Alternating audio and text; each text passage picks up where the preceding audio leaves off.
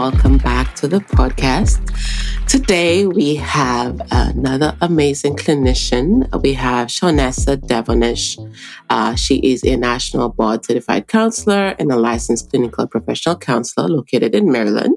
She primarily helps millennial clients heal and grow from past abandonment traumas that develop due to the lack of involvement and or alienation from a family member during childhood. She assists clients with coping with issues in relation to emotional neglect, psychological abuse, depression, anxiety, and generational trauma. She prides herself in helping clients heal from emotional scars while discovering their strengths and self worth. Shawnessa received her Bachelor of Science in Law and Society and Sociology from the Frostburg State University, where she graduated cum laude. During her time there, she was also inducted into Alpha Kappa Delta Sociology Honor Society and received the Dr. Leroy Kowler Outstanding Senior Sociology Award.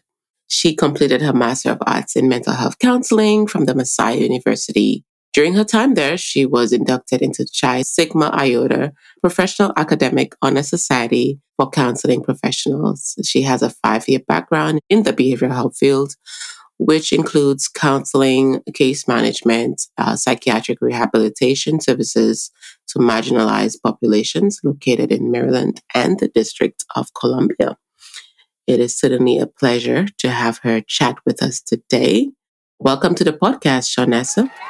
Thank you so much. So, Shawnessa, share with us how do you identify in the world? How how do you show up? How do people see you? How do you hope that your clients see you? Great question. So, I identify as she, her, hers. I am African American. Um, also identify as Afro Caribbean because my father's side of the family is actually from Georgetown, Guyana and my mother's grandfather is from Trinidad. So I take pride in my Caribbean roots. I love the food, the vibe, the culture, specifically my soca music. so it's a big thing for me. Gets me going every morning. Lovely. Um, I, I also identify as heterosexual. I am happily married to my husband, Jordan, and we actually recently received, a, well, got a fur baby last month. So I'm adjusting to dog momhood.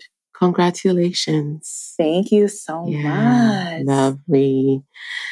Yeah. And I wonder how do you marry, you know, both cultures? You know, I, I wonder how does that, you know, we're probably going to get to it later, but I wonder how does that show up in, in the work that you do and, and everything else? Like I'm thinking about what your self care looks like and what you know, as you talk about your soca music in the morning, I'm like, how do you marry that? Because I only have one side of it really, but I'm, I guess I've adjusted to life over here. But for you, I wonder how you were groomed or conditioned to marry both of the cultures together as a child. Oh my gosh. So it's in the area that I'm in, I'm in the DMV. So it's uh, so many different Caribbean cultures around. So we have Guyanese, we have Trinidad, we have Jamaican, Bajan. It's such a melting pot, not as heavy as in New York, but it, the Guyanese culture is super heavy in this area. So I never felt disconnected from it, which was a good thing. Um, but as far as immersing myself in American culture, it, um, I honestly, I didn't have a difficult time per se. I honestly stuck to what I love. So I never, if I if I play a soca song in high school, my friends or my peers were super super great with saying, "Oh, what's that?" versus trying to make fun of me or "This is weird" or whatnot. So I never felt alienated or disconnected or bullied for my Guyanese roots and my Trinidadian roots, which was good. So I always felt comfortable because the individual was around me. I think it would be a little bit difficult if they were super mean or derided my style, my style of music, the food I eat, my family. That probably would have made things a little bit more difficult. But honestly, growing up, it wasn't which I'm super blessed for. I'm very, very, very blessed. It was not a challenge. Lovely. Glad to hear that because I don't think that's everyone's um, experience. Um, you know, I've seen a few different ways how, you know, that can go. Mm-hmm. So, you know, tell us a little bit about just this story, um, if you want to get into that a little bit, and and just what led you to where you are now. Of course, of course. So my story, oh my gosh. So I guess I'll talk about how I came to the counseling field. Um, I actually wanted to be a lawyer.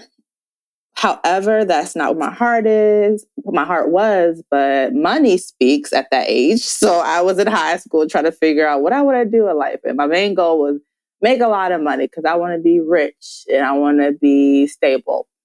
However, I knew I always had an instinct that that's not what I wanted to do. But it took me going into Frostburg studying law to learn hey, um, this isn't for you because this is super boring and you're not into it. Granted, got a lot of A's. I graduated with honors, but however, my heart wasn't in it. So I think I went through that stage that most individuals, especially when I graduate, go through where it's like, what the heck am I about to do? But I went through that a little bit early on. So I'll say around my junior year, because I'm like, I hate law. What am I about to do? So I took um, an introduction to counseling class. Because like I said, my my mind told me early on, you we want to be a therapist to help people. So I took the introduction to counseling class. I loved, loved, loved it. So I was like, okay, I see myself going down this route. However, student loans, when I was an undergrad, I actually didn't, I had a full ride. So I was good to go. But my thing was, okay, so do I really want to take out a fifty, sixty thousand dollar loan to go back to school? And if what if this isn't what I want to do? So I had anxiety around that. Um, so I worked for about two years as a psychiatric rehabilitation counselor. Mm. So I worked in the mental health field and I loved okay. it. So that was kind of validation. Okay, you can do this. Invest in yourself, invest in your education. So I ended up doing it, taking the leap. Don't like student loans. I don't think anybody likes them, but I'm happy I did it. Yeah. because now I'm actually in a field that I love, love so much. But overall, I just followed my heart. Thankfully, I did that and then let money control where I was going to go career wise. That's beautiful. And, um, you know, now you have your own practice. Yes. yes. Oh my gosh. It's, it's a blessing. It was a bit challenging getting everything together, but I'm super blessed where in this stage of my life and where things went have gone for me professionally. Yeah. Congratulations on all of that. So share with us, um, you know, just your area of uh, specialization and what do you typically see at your practice? Sure, sure, sure. So I am actually, my area is abandonment trauma. So I work with clients who've experienced past traumatic experiences in relation to being abandoned by a family member. And in my practice, I engage in a lot of grief work, which is surprising to clients because it's like, uh, I'm not grieving a death. My mom just wasn't around, or my mom abandoned me at a young age. And it's like, okay, it's a loss, right? And it's like, uh, uh you're so right. many people connect the grief with a lot of loss, right? So, oh. yeah. Yeah. and they're like, oh, you're right. I was like, yeah, it's a loss. It's not popularized like death, but you've experienced a loss. So let's work through this. And I also engage in EMDR, which is eye movement desensitization and reprocessing therapy. And that's basically a therapeutic approach that helps clients reprocess traumatic experiences so it won't be as distressing as it was in the past. And that is done by bilateral stimulation. Traditionally, it was eye movement. However, due to the pandemic, we had to get creative. So it's maybe movement of your hands in a right left pattern and maybe stomping your feet in a right left motion. It all depends on the client. But over- I wondered for a minute there how how therapists were doing that uh, virtually. Mm-hmm. So, so it sounds like this is the new modification. Yes, yes, it definitely is. And then there, there's also apps and platforms that you can go on to get that bilateral stimulation as far as the eye movement. So, um, EMDR remote is one. So if a client prefers the eye movement, a clinician can download that particular app and they'll have like a circle on the um, screen and it'll just go right, left, right, left. So there are very creative ways to get that bilateral stimulation going. And what is happening within them while while this is, you know, you know, while they're going through that process? Great questions. A lot of my clients, because when I explain this, like this isn't going to work. Okay, we'll, we'll try it though. but they're noticing. I hear often a lot. I feel light in a good way. Like it becomes intense sometimes. So don't get me wrong because all that trauma is coming up. So I prompt them to think about that incident or what image comes to mind when you think about that incident. So it does get intense, but it eventually alleviates, which is surprising to a lot of my clients. It's like, whoa, I, I feel light. This is good. This is really good. Like this, I feel tingling sensation. I always ask, like, is, is that a good feeling? Because I'm not too sure how a tingling sensation feels to you. Mm-hmm. But they're mm-hmm. always saying things along the lines of, I feel light, I feel better. I'm getting sleep now. I wasn't getting sleep before. This is great because EMDR is a mind body exercise therapeutic mm-hmm. approach. So I get a lot of great feedback about it. Mm-hmm. Thank you so much for that. So let's talk a little bit about um, attachment, um, how that comes up, and some of the abandonment um, wounds uh, that show up in, in your work. If you want to get into that a little bit. Of course, of course. So let, let's start with attachment. So, one of the pioneers for attachment theory is John Bowlby. And he believed that people had this innate need for companionship, for closeness. And if that need was wasn't met, this negatively impacted how the individual interacted with others, mm. specifically in relationships. Yeah. So, overall, attachment styles develop as a result of past experiences. And right now, there are three main attachment styles when we think of relationships. So, we have the anxious attachment style, which is a person's fear that their partner eh, isn't really feeling them. So, because of that, they're preoccupied with the relationship. They let the relationship consume their energy. They don't allow their needs to be met. They make a lot of sacrifices for their partner. And they're super alert for any signs of abandonment because that equates to a threat. And they also engage in what's called protest behaviors. So these are the behaviors that I'm going to do to make sure that my partner does not go anywhere. Like the, he or she is going to stay right here. And that can include calling them excessively, texting them excessively, the tit for tat behaviors, mm. acting hostile, um, and manipulation. But when it comes to manipulation, a lot of times it doesn't go their way. So that's kind of examples of some protest behaviors. There are multiple. Yeah. yeah. And then we have the avoidant attachment style. So that is the partner that prides their self on independence and self sufficiency. So they tend to ignore their partner's needs because they fear betrayal. So they're going to do anything that they can to protect themselves. And that can include becoming emotionally distant. Mm-hmm.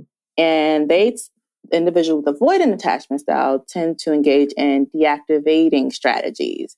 And these include, these are basically things that they do to push others away. Again, because they're trying to protect themselves. They don't want to be hurt. Nobody wants to be hurt.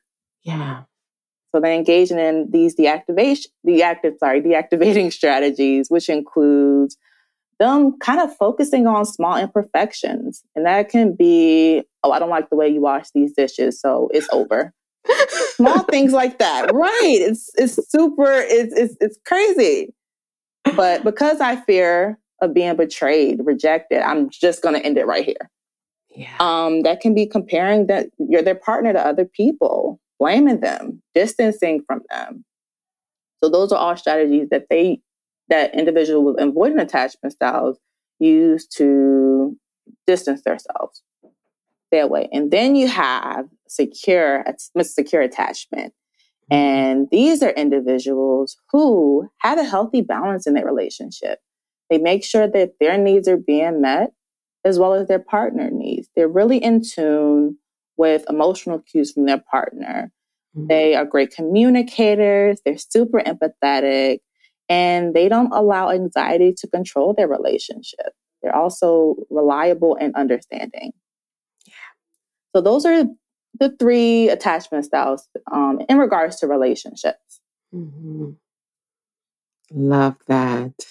Love that. And as you break them down, and I mean, of course, I've, I've you know, I, I use some of this in my work too. Mm-hmm. Um, I can literally like walk through different relationships I've been in mm-hmm. and how some of that presented. And I, I, I, you know, I think it's so incredible that, um, you know, just just the breakdown. I, I love working through that and seeing how we can actually make progress.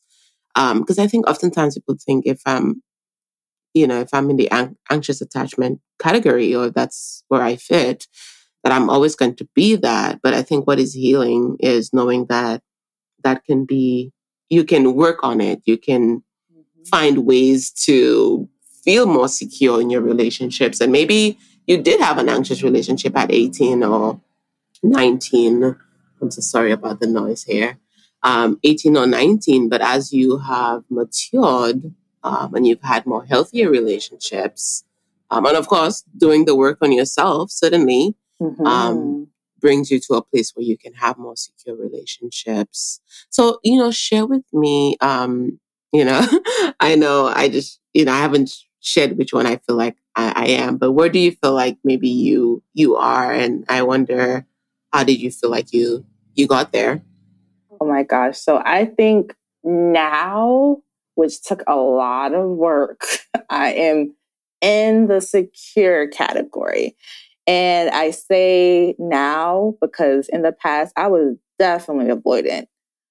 And that was a result of infidelity in family settings, um, seeing infidelity in the media, whether it's on TV or in social on social media. And I was like, absolutely not. I'm, I'm not about to deal with this. Absolutely not. Not me. So because of that, I always had my guard up. And I felt safe that way. However, as we mentioned before with attachment theory, I did, I did not receive that closeness to someone. So eventually I knew it was something that I had, I had to change. I had to stop being critical when I'm dating. I had to make a change because that was my, that was my deactivating strategy, being critical. Like, uh, you did this, so we're to have to end this. I don't like the way you dress right now. Or you said something that threw me off. So I, it, it's, it's, it's a wrap right now.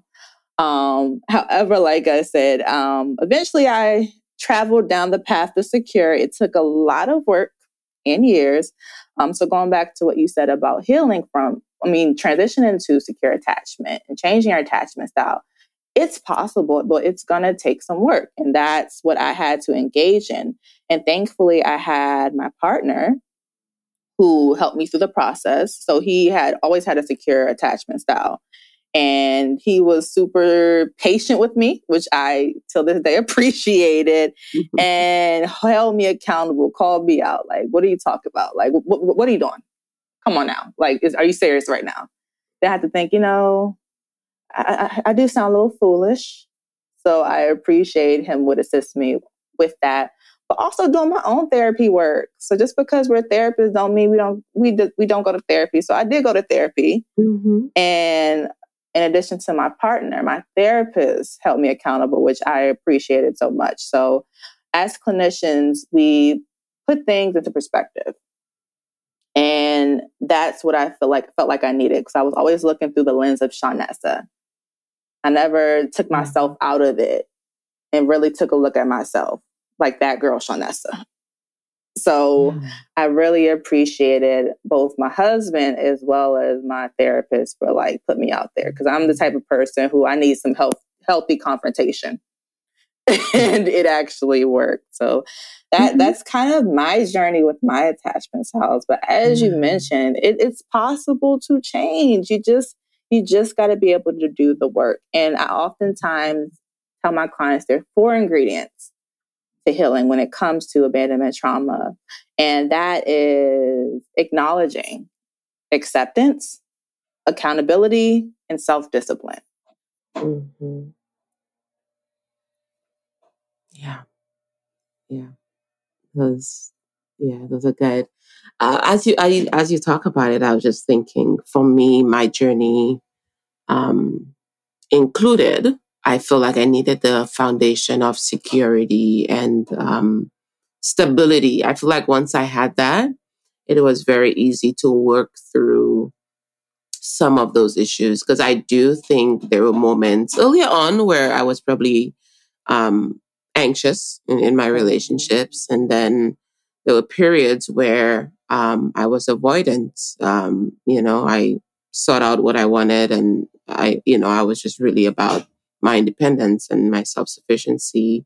Mm-hmm. Um, but it, it didn't take, it, I mean, it, it took, you know, being married and doing my own work on relationships yes. and, and on self as well um, to really feel um, more secure. And, you know, I feel like it's been a journey here and I'm consistently always checking myself, you know, and like you said, you know, as therapists, we, we go to therapy.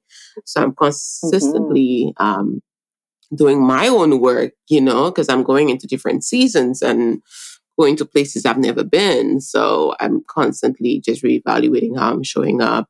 Am I still in tune with my partner's um, emotions and, and, you know, what they're needing at this time?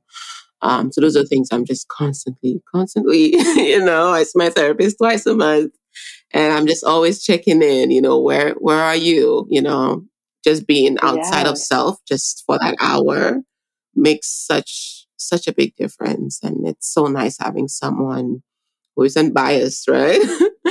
um, just check you and um, recognize mm-hmm, your own mm-hmm, patterns. Exactly. I love that. I love that. Yeah. Yes, it, listen, yeah. it, it's so helpful to have a therapist, and we're therapists and do it. So, yes. Yeah. So we touched on it a little, um, but I wonder as you work with clients, and, and I guess you get to see them move from, you know, insecure attachment to a more secure attachment. Um, what does that look like, right? Because I mean, not all change is welcomed. A lot of it is mm-hmm. ingrained. We've been conditioned that way. We've been groomed. Um, sometimes we see our own parents in those anxious, you know, attachment styles and insecure attachment styles. And I wonder, what does that look like when you're working through that with, with a client? Great question. So it it's different for everyone. And that's the approach mm. that I'm going whenever I have anybody come to my virtual office, I'm teletherapy right now, but it looks different for everyone. I really assess what the client's needs are before I dive into an approach. So, but I can give you some example of approaches I've took I've taken with clients in the past. One thing that goes for everyone, like I mentioned before, feeling it. I pride myself not only with my family but my clients as well to release all those all those emotions you had pinned up with you. Because ultimately, silence and suppression holds people hostage. So the need to really allow the client to vent, let it out. It's okay. This is a safe place. So I make sure that I provide that safe place for them to let everything out that they need to release. And also psychoeducation around trauma. So overall, the threat of abandonment can trigger a trauma response when it, for individuals. So, educating them about trauma and how that impacts the body and what that can do to them. Also, specifically with individuals with avoidant attachment style, allowing them to become self aware of what they're doing. Because again, it's easy for us to be super subjective but not objective. So making sure that I teach clients how to be more self aware of their actions and how it's impacting others. You also have me engaging in inner child work. So let's let's go back to childhood. What do what what does that child need right now? What did it need? Mm-hmm. And doing a lot of inner child work around um, abandonment. Specifically, my population is individuals who were abandoned by family members. So asking a client, one of the questions I do say is, what did, I'm gonna say myself, but what did Shawnessa need at four years old? Yeah. So doing a lot of inner child work, developing boundaries. That's a huge, huge, huge one with mm-hmm. individuals with anxious attachment styles. Making mm-hmm. sure that they develop boundaries and don't lose themselves in these relationships because of their fear of being abandoned by their partners. Mm-hmm. Also, healthy confrontation. Like I said, with my therapist, I love, love, love how she how she engaged in it in the past and I also engage in this with my clients as well because it helps them become more self aware of their actions. And I say healthy because I don't really, I don't, not super rude. I'm not rude about it, but I'll say, yeah, yeah. you really just broke up with, mm-hmm. I'm like, you really just broke up with him because you didn't like his shoes? Or you didn't, or you really just broke up with him because he was five minutes late for your brunch date? So I'm super, how would I say it? Um, oh, I'm losing my train of thought. I'm sorry. No, you're just giving examples. I'm very polite with my confrontations. yeah. I'm very polite with mm-hmm. my confrontation when it comes to clients. Um, yeah. But also knowing, right? Exactly, exactly, exactly. And also knowing that forgiveness is not required. So I hear this often when I have clients come to me, I'm not ready to forgive. That's okay. And they're like, what? But I need to heal. You don't need mm-hmm. forgiveness to heal. So, uh, educating clients so they can know that forgiveness is not required in the work that we're about to do. And also bringing up emotional baggage from childhood. Like I said, my niche is clients who've experienced abandonment traumas by their parents. So, going back to childhood, discussing what occurred, doing that grief work is super important. So that's kind of the steps that I take with my clients to help them heal. Um, like I said, it looks way, way, way different for each client. But those mm-hmm. are just some mm-hmm. of the things that I have engaged in. Yeah, I love those. I love those. And especially just the healthy confrontation piece. Um, you know, a lot of us in our lives, we have um, our friends. Of course, our friends love us, our family love us. Um, mm-hmm. Sometimes they'll challenge us, but sometimes you know, they can be enabling. yes, yes. So I, I love that, um, you know, therapy can be a space where we can have that, right? And we are forced to think a little deeper about our behaviors and um, how we approach, you know, certain things, especially in relationships. And of course, like I always go back to, um, a lot of us didn't have models for some of the things we're trying to do. So it can seem so lonely and so isolating that wow, I mean, no one in my family has had a healthy relationship. So what am I doing suddenly trying to to have that, right? Or is that yeah. too much of a am I too ambitious, right? To even consider mm-hmm. that I can mm-hmm. actually have a thriving healthy relationship because a lot of us we didn't see that. You know, and even as I think of that, I'm I'm also going back to how I think my grandparents, you know, they they were religious. They really valued marriage. So what I ended up seeing was a lot of marriages that were just so sad.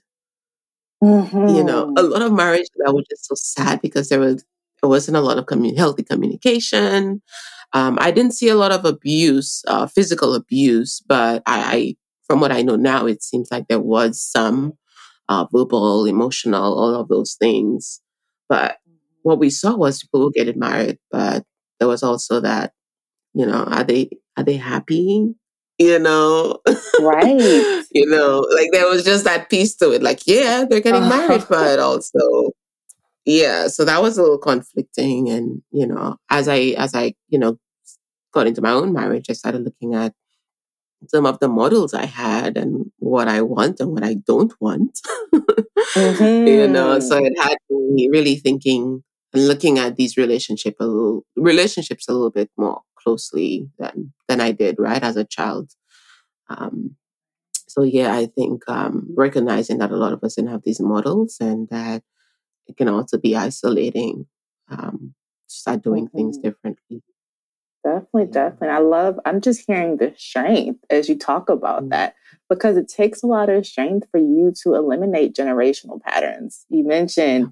I always notice marriages not working. It's, it's prioritized. It's a goal that was always embedded in me. But as I'm noticing these marriages aren't too happy, I need to do what I need to do to make sure that I'm good as well as my family. Speaking of children, I need to make mm-hmm. sure that I'm good as well as my ch- children, children are good moving forward. So I need to do what I need to do to eliminate the generational patterns. And I say strength because you're obviously going to get some pushback. You're going to get some negative oh, negativity when it comes to you executing these changes. And it's it mm-hmm. takes a lot of strength and resiliency to deal with the negative pushback from it, negative feedback. Like, so you're gonna do this, so you're you're you're really about to do this? That's crazy. Uh uh no. so I'm I just want to give your props, commend you for your strength in that journey. It's been it's been it's been a journey and still is right because. Uh-huh as we yes. mature we enter different phases and stages, um, things are changing, right? Constantly oh for us and yes. our relationships. Yeah. Mm-hmm, so let's talk a little bit about how some of that shows up on a grander scale, like in families, in our uh, friendships, in our workplaces. So, you know, I know that we, we talk a little bit about how much healing it takes um, to move through um, a more secure attachment style. Um, but I wonder, as we are moving through that, what does that look like in our other relationships, right? Our non intimate relationships. Oh my gosh, that's a great question. So I'm going to go off of all, each attachment style. So let's start with avoidant. Mm-hmm. Avoidant, the main things that come up is the blame game, whether it's in relationship or outside of relationships.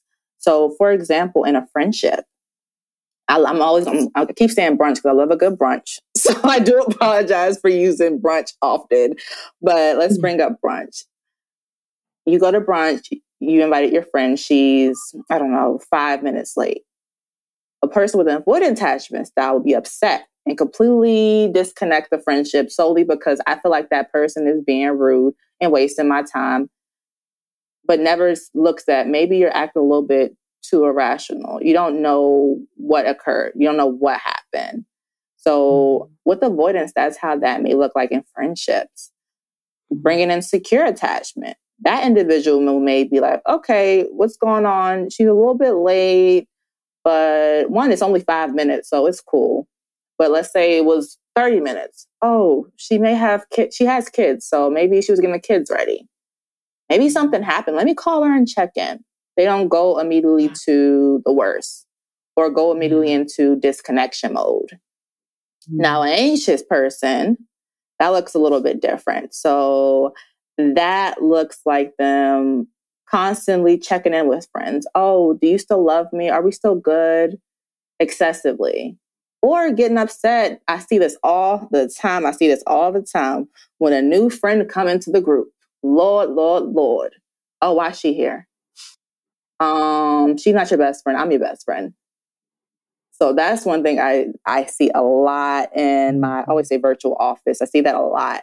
So that's how it can look from an anxious attachment style standpoint. Mm-hmm. But then you have other areas, like you said, um, family, the workplace. Work, yeah, family. that's mm-hmm. a big one. Yeah, and microaggressions can trigger someone to engage in their specific attachment style, especially in the workplace. So it, it shows up a lot in all areas of life. And I'm happy you brought it up because ultimately what's popularized is relationships. Mm-hmm. Yeah. And even in the workplace, I'm thinking, you know, you know those workers who just always like not even the idea of above and beyond, but there is just some anxiety attached to I have to do the most. I have yes. to be the most. I have to Uh-huh. I have to gain acceptance from my work peers. Yeah. I have to do it. So that anxiety, oh my gosh, yes, that's huge. That yeah, is huge. Like, but then, yeah, mm-hmm. Like I'm thinking those people who, you know, they work, and I know some jobs maybe call for over 60 or whatever hours people are working these days, but I have seen it where you, you can do your work and then you can go home to your family. You can do your work and have some social life outside of that. But I also see, you know, where some persons are so consumed by it.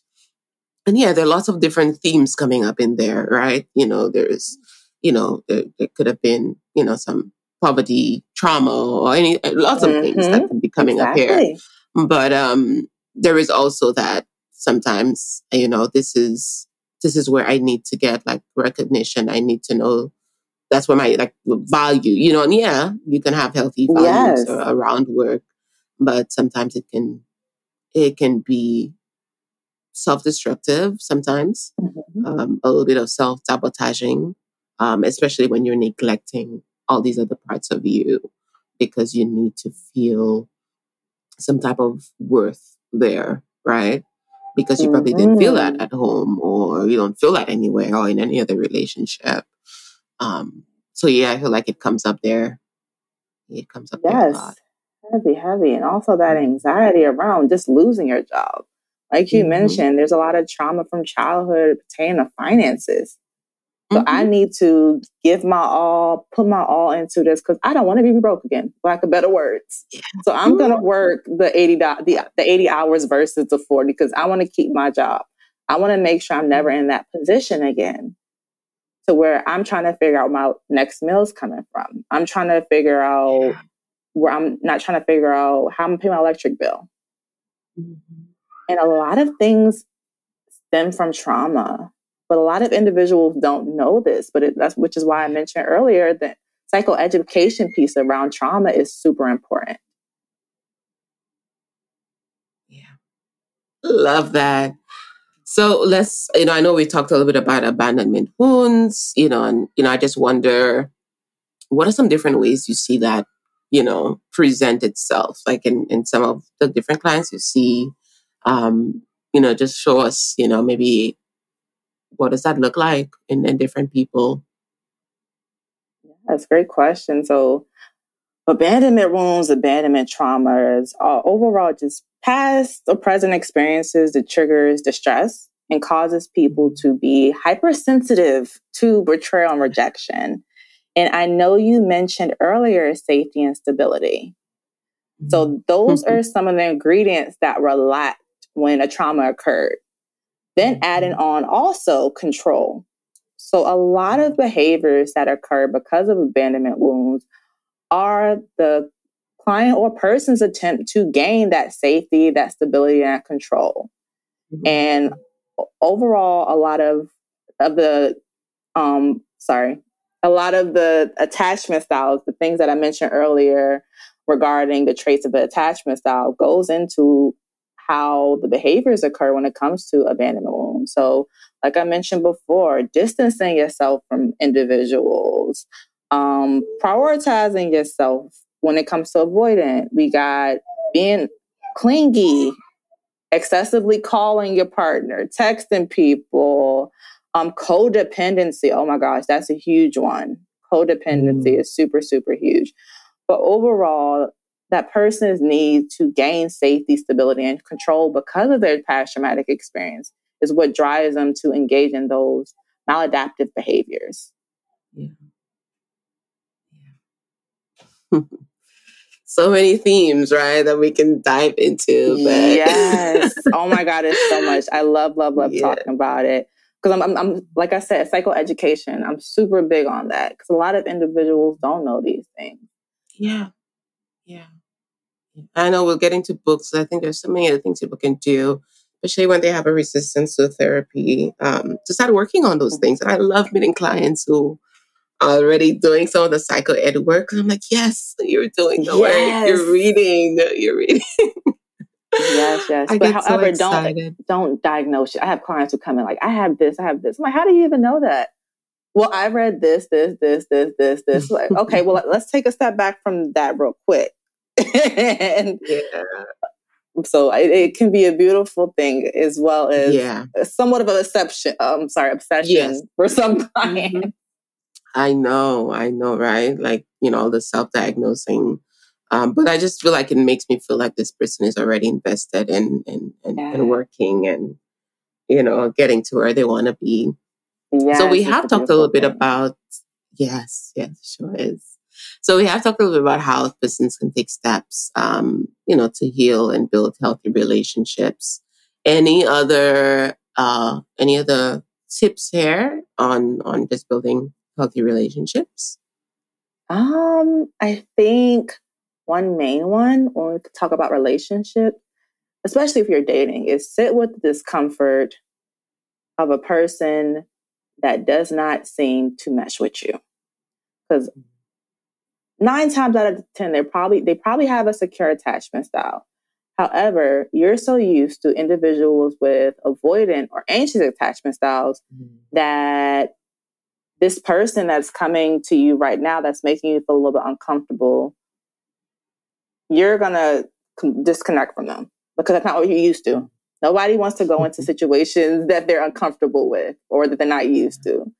But sit with the discomfort of it. Sit with sit with it.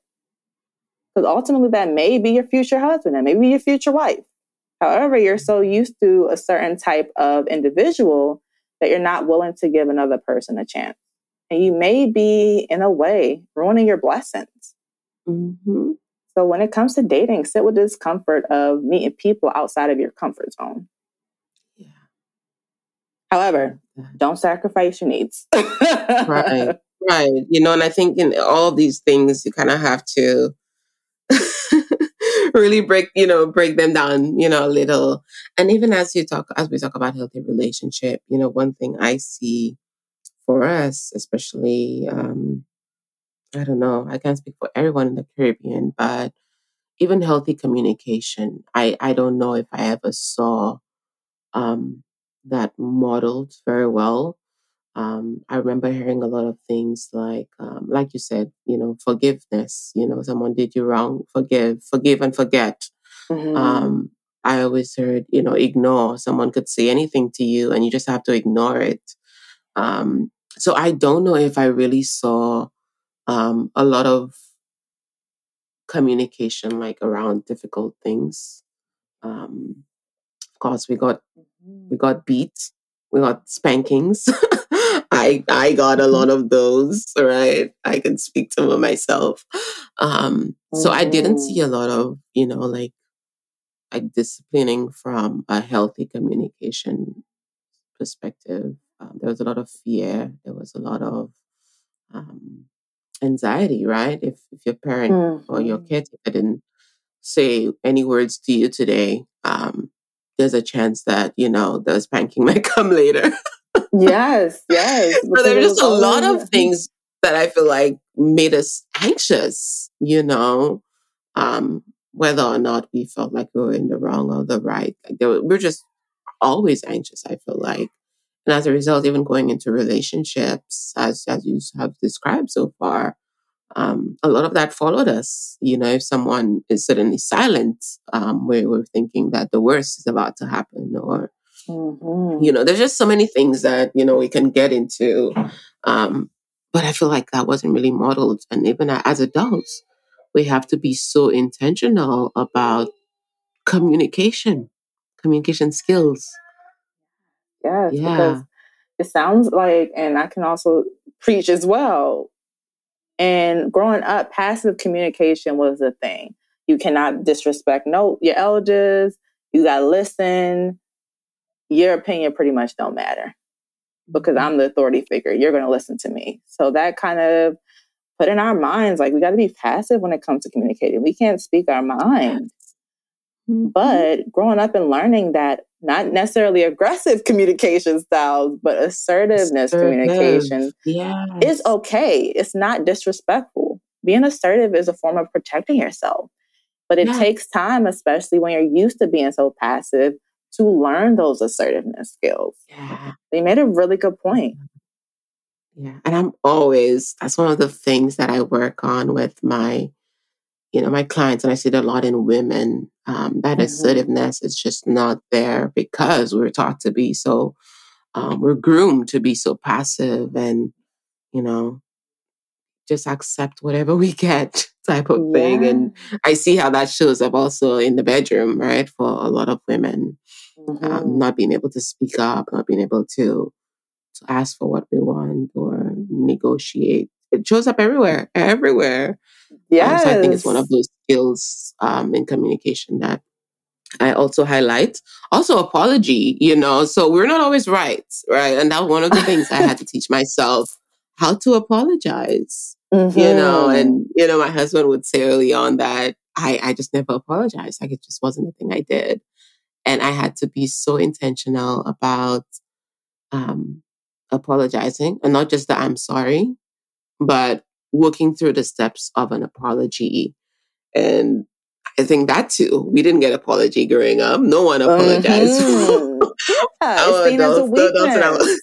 Yeah. yeah, it's seen as a weakness and going into relationships, learning like mm-hmm. apology apologizing is not a weakness. Literally, it can literally save your relationship. Yes. So grow, take going growing out of that mindset that if I apologize, I'm weak. Absolutely not.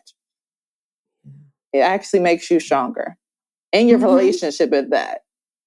Yeah, and even being able to communicate that, like, mm-hmm. you know, I realized this is this is what I did, and you know, and I'm apologizing because you know, like there's just uh-huh. so many steps to it, and I had to I had to teach that to myself because you know, our parents didn't teach that to us or even modeled right. that. Mm-hmm. It's not a blaming thing. It's they, they didn't know. Their own parents didn't do that. So it wasn't a concept that they thought they had to pass on or even focus on. Yeah. But also, I think one thing that also, as we're talking about apologies that come up, one thing I know for my, the population that I work with is not only saying something, but engaging in the action as well. So we can say mm-hmm. sorry to we're blue in the ear, but what are you doing to make sure that this doesn't happen again? Yes. That's a big one that comes up for me as well. So learning how to say it, I'm like, yes, but did you just do the same behavior again? How is that apology supposed to be accepted if you keep continue to mm-hmm. do the same thing? So that's another one I know that I I see often. Mm-hmm. Yeah. Any other any other themes that I wonder that show up in your work uh, before we wrap up? Mm. So, like one thing is like you said, like I said, apology. Um, struggle with learning how it forgiveness is not required. That's a big one because mm-hmm. coming in, a lot of my clients think like I need to forgive this person, and like I said earlier, no, you don't forgiveness is not required when it comes to healing. And like you mentioned before, that's probably a childhood thing that's coming up into the therapy mm-hmm. office that we may need to work on eliminating because that's what's holding you back from healing, that need to forgive. Um, also, avoidant and anxious clients, I get that a lot. And a lot of, I'll say, anxious, but that stems from abandonment from a parent. Like they don't want to experience heartbreak again. Nobody wants to be rejected. Nobody wants to feel betrayed. So I need to do what I need to do to make sure that my partner, my friend, this job does not go anywhere. Yeah. So I think majority of my clients have anxious attachment styles. So I'm kind of working with them on a lot of things I mentioned before as far as areas to heal and it all varies between the client and their experience. Mm-hmm. But I do see a, a lot of anxious attachment because my parents weren't there for me, or my parent wasn't there for me. Therefore, I have this person right now. So I need to do what I need to do to make sure they don't go nowhere, even if that's sacrificing my own needs and desires. But clients fail to realize that that's only going to lead to resentment or a statement that I always hear often I lost myself in this relationship. Mm. Yeah. Let's let's speak to that for a minute. How do you mm-hmm. not lose yourself in a relationship? Oh my gosh, listen, I think me I could speak for you and I both of us. That that was that's the journey. that was a mm-hmm. journey. Mm-hmm. But checking in. Check-ins are super important. Yeah. Making sure, and I do this with my clients as well. What are some of the things that you want in a relationship? What then I have them break down that list into non-negotiables.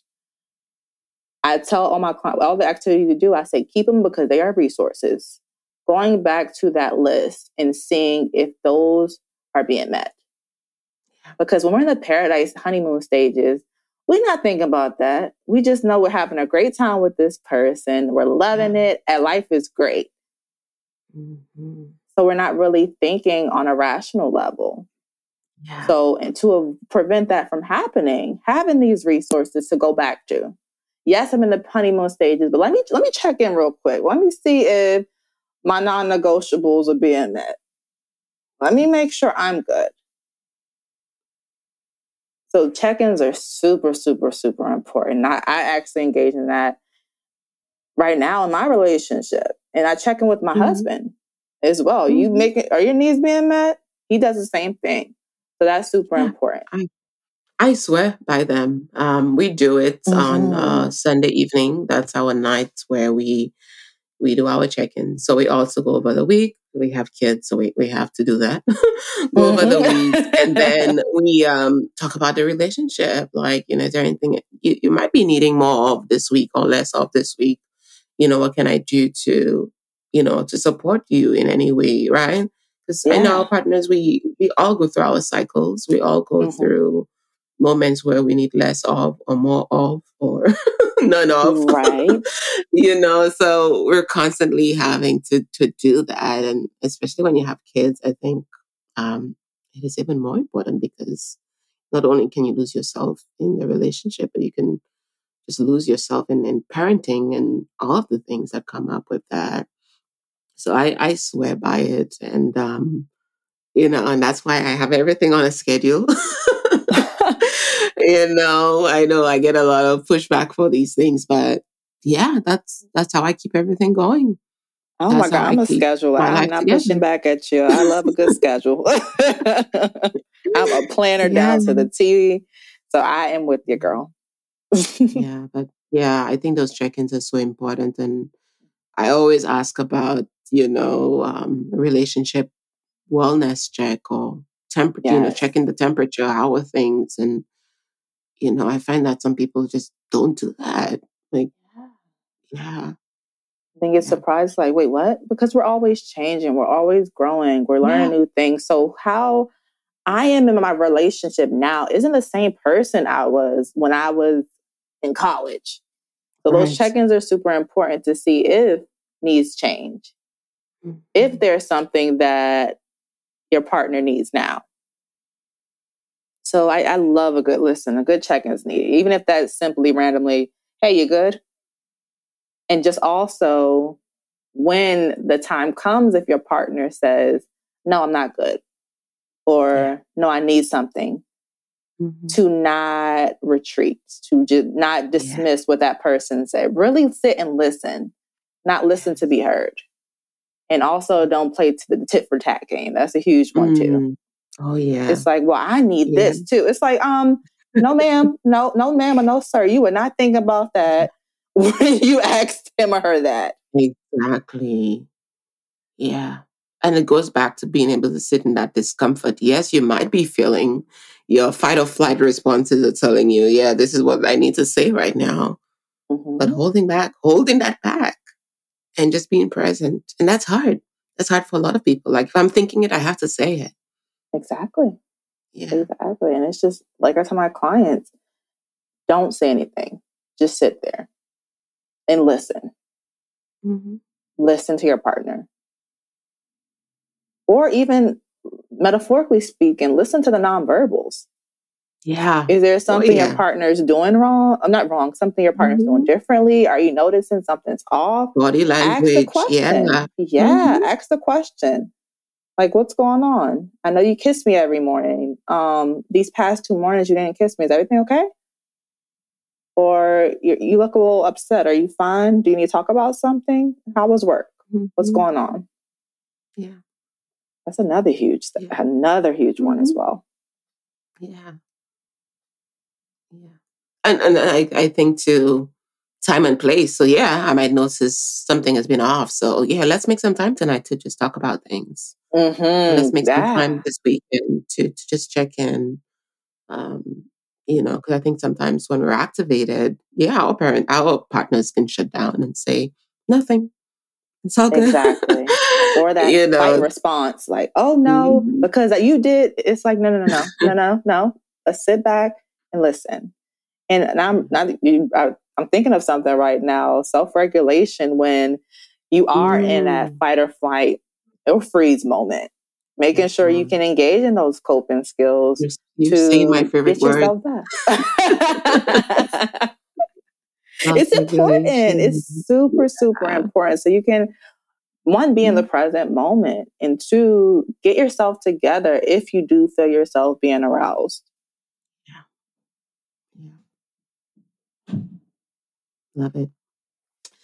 Yeah, you've definitely served some gems here today. Um, any final words for our listeners? Um, well, one one huge thing which I tell my clients as well is unresolved abandonment can be the root to self-sabotage. So it's super important for individuals to do the work. Super, super important. And like I mentioned earlier, acknowledging what you've been through, accepting that the situation or the person is who they are. Self discipline are and accountability are what I consider the four tools when it comes to healing. So making sure that engaging in those tools in order to be the best version of yourself and for your partner. Yeah. Any book recommendations? Um, so I know we we talked about a few different themes here. Um, I just wonder, are there any books? And I'm going to add those to the show notes as well. Um, any books, workbooks, or any tools Oh. that you often suggest um, for Mm. clients who are working through attachment and abandonment wounds? Okay, okay. I love, love, love, love, love, love Attached by Amir Levine. That's a great book. It actually has, which a lot of clients love, an assessment that allows you to assess your partner's attachment style as well Okay. as your attachment style. So I love that book. Um, also, as far like I said, I'm super big on psychoeducation.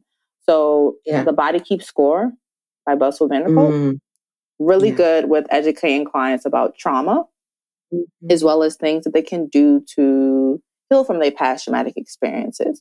Yeah. And also post traumatic slave syndrome. And I Mm, like that book. I'm sorry, her name's the author is Joy DeGruy, but I love, love, love that book. However, it's super, super heavy. So I always tell clients or individuals to put it down when it becomes too intense. But I love that book because it when it um it talks about slavery and how that was kind of an abandonment trauma for a lot of individuals of color. So I Yeah. love that book um because of that. And like I said before, this is super disclaimer, put it down if it becomes too much because it can become a lot, but it's a great, great, great book. Okay. Well, thank you so much. I'm going to include all of those. Um, to tell our listeners, um, you know, just a little bit about your private practice and where they can find you online. Of course, of course. So, I, like I mentioned, I am located in Maryland, Rejuvenated Minds Therapeutic Services. Um, as far as my online platforms, I'm on Facebook, Rejuvenated Minds Therapeutic Services, and on Instagram, Rejuvenated Minds Therapy LLC. And my website is rejuvenatedmindstherapy.com. Thank you.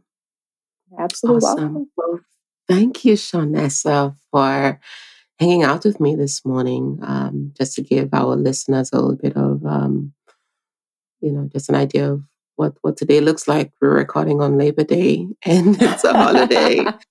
Um, I don't know about you, but I'm still in my robe and I have my coffee and my bonnet. Listen, but uh, I have my scarf on my head right now, my comfy um, slippers. So we're on the same page right now. Yeah, so it's a holiday, so I just appreciate you taking the time off to just chat with us and I do look at the podcast as a form of outreach, right?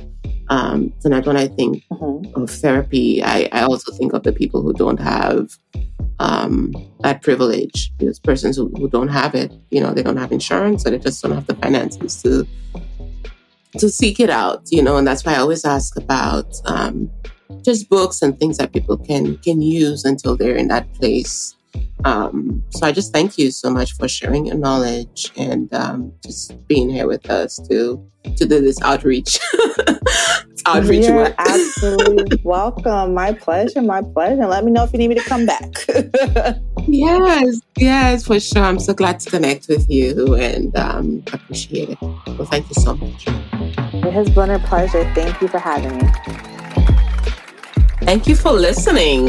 If you enjoyed this episode and you would like to support the podcast, please share it with others, post about it on socials, and leave us a rating and review. To catch all the latest from me, you can check out our new website at www.hersexualspace.com or you can follow us on Facebook, Instagram, and Twitter at Her Sexual Space and Her Sexual Space Podcast. Thanks again, and I'll see you next time. Bye.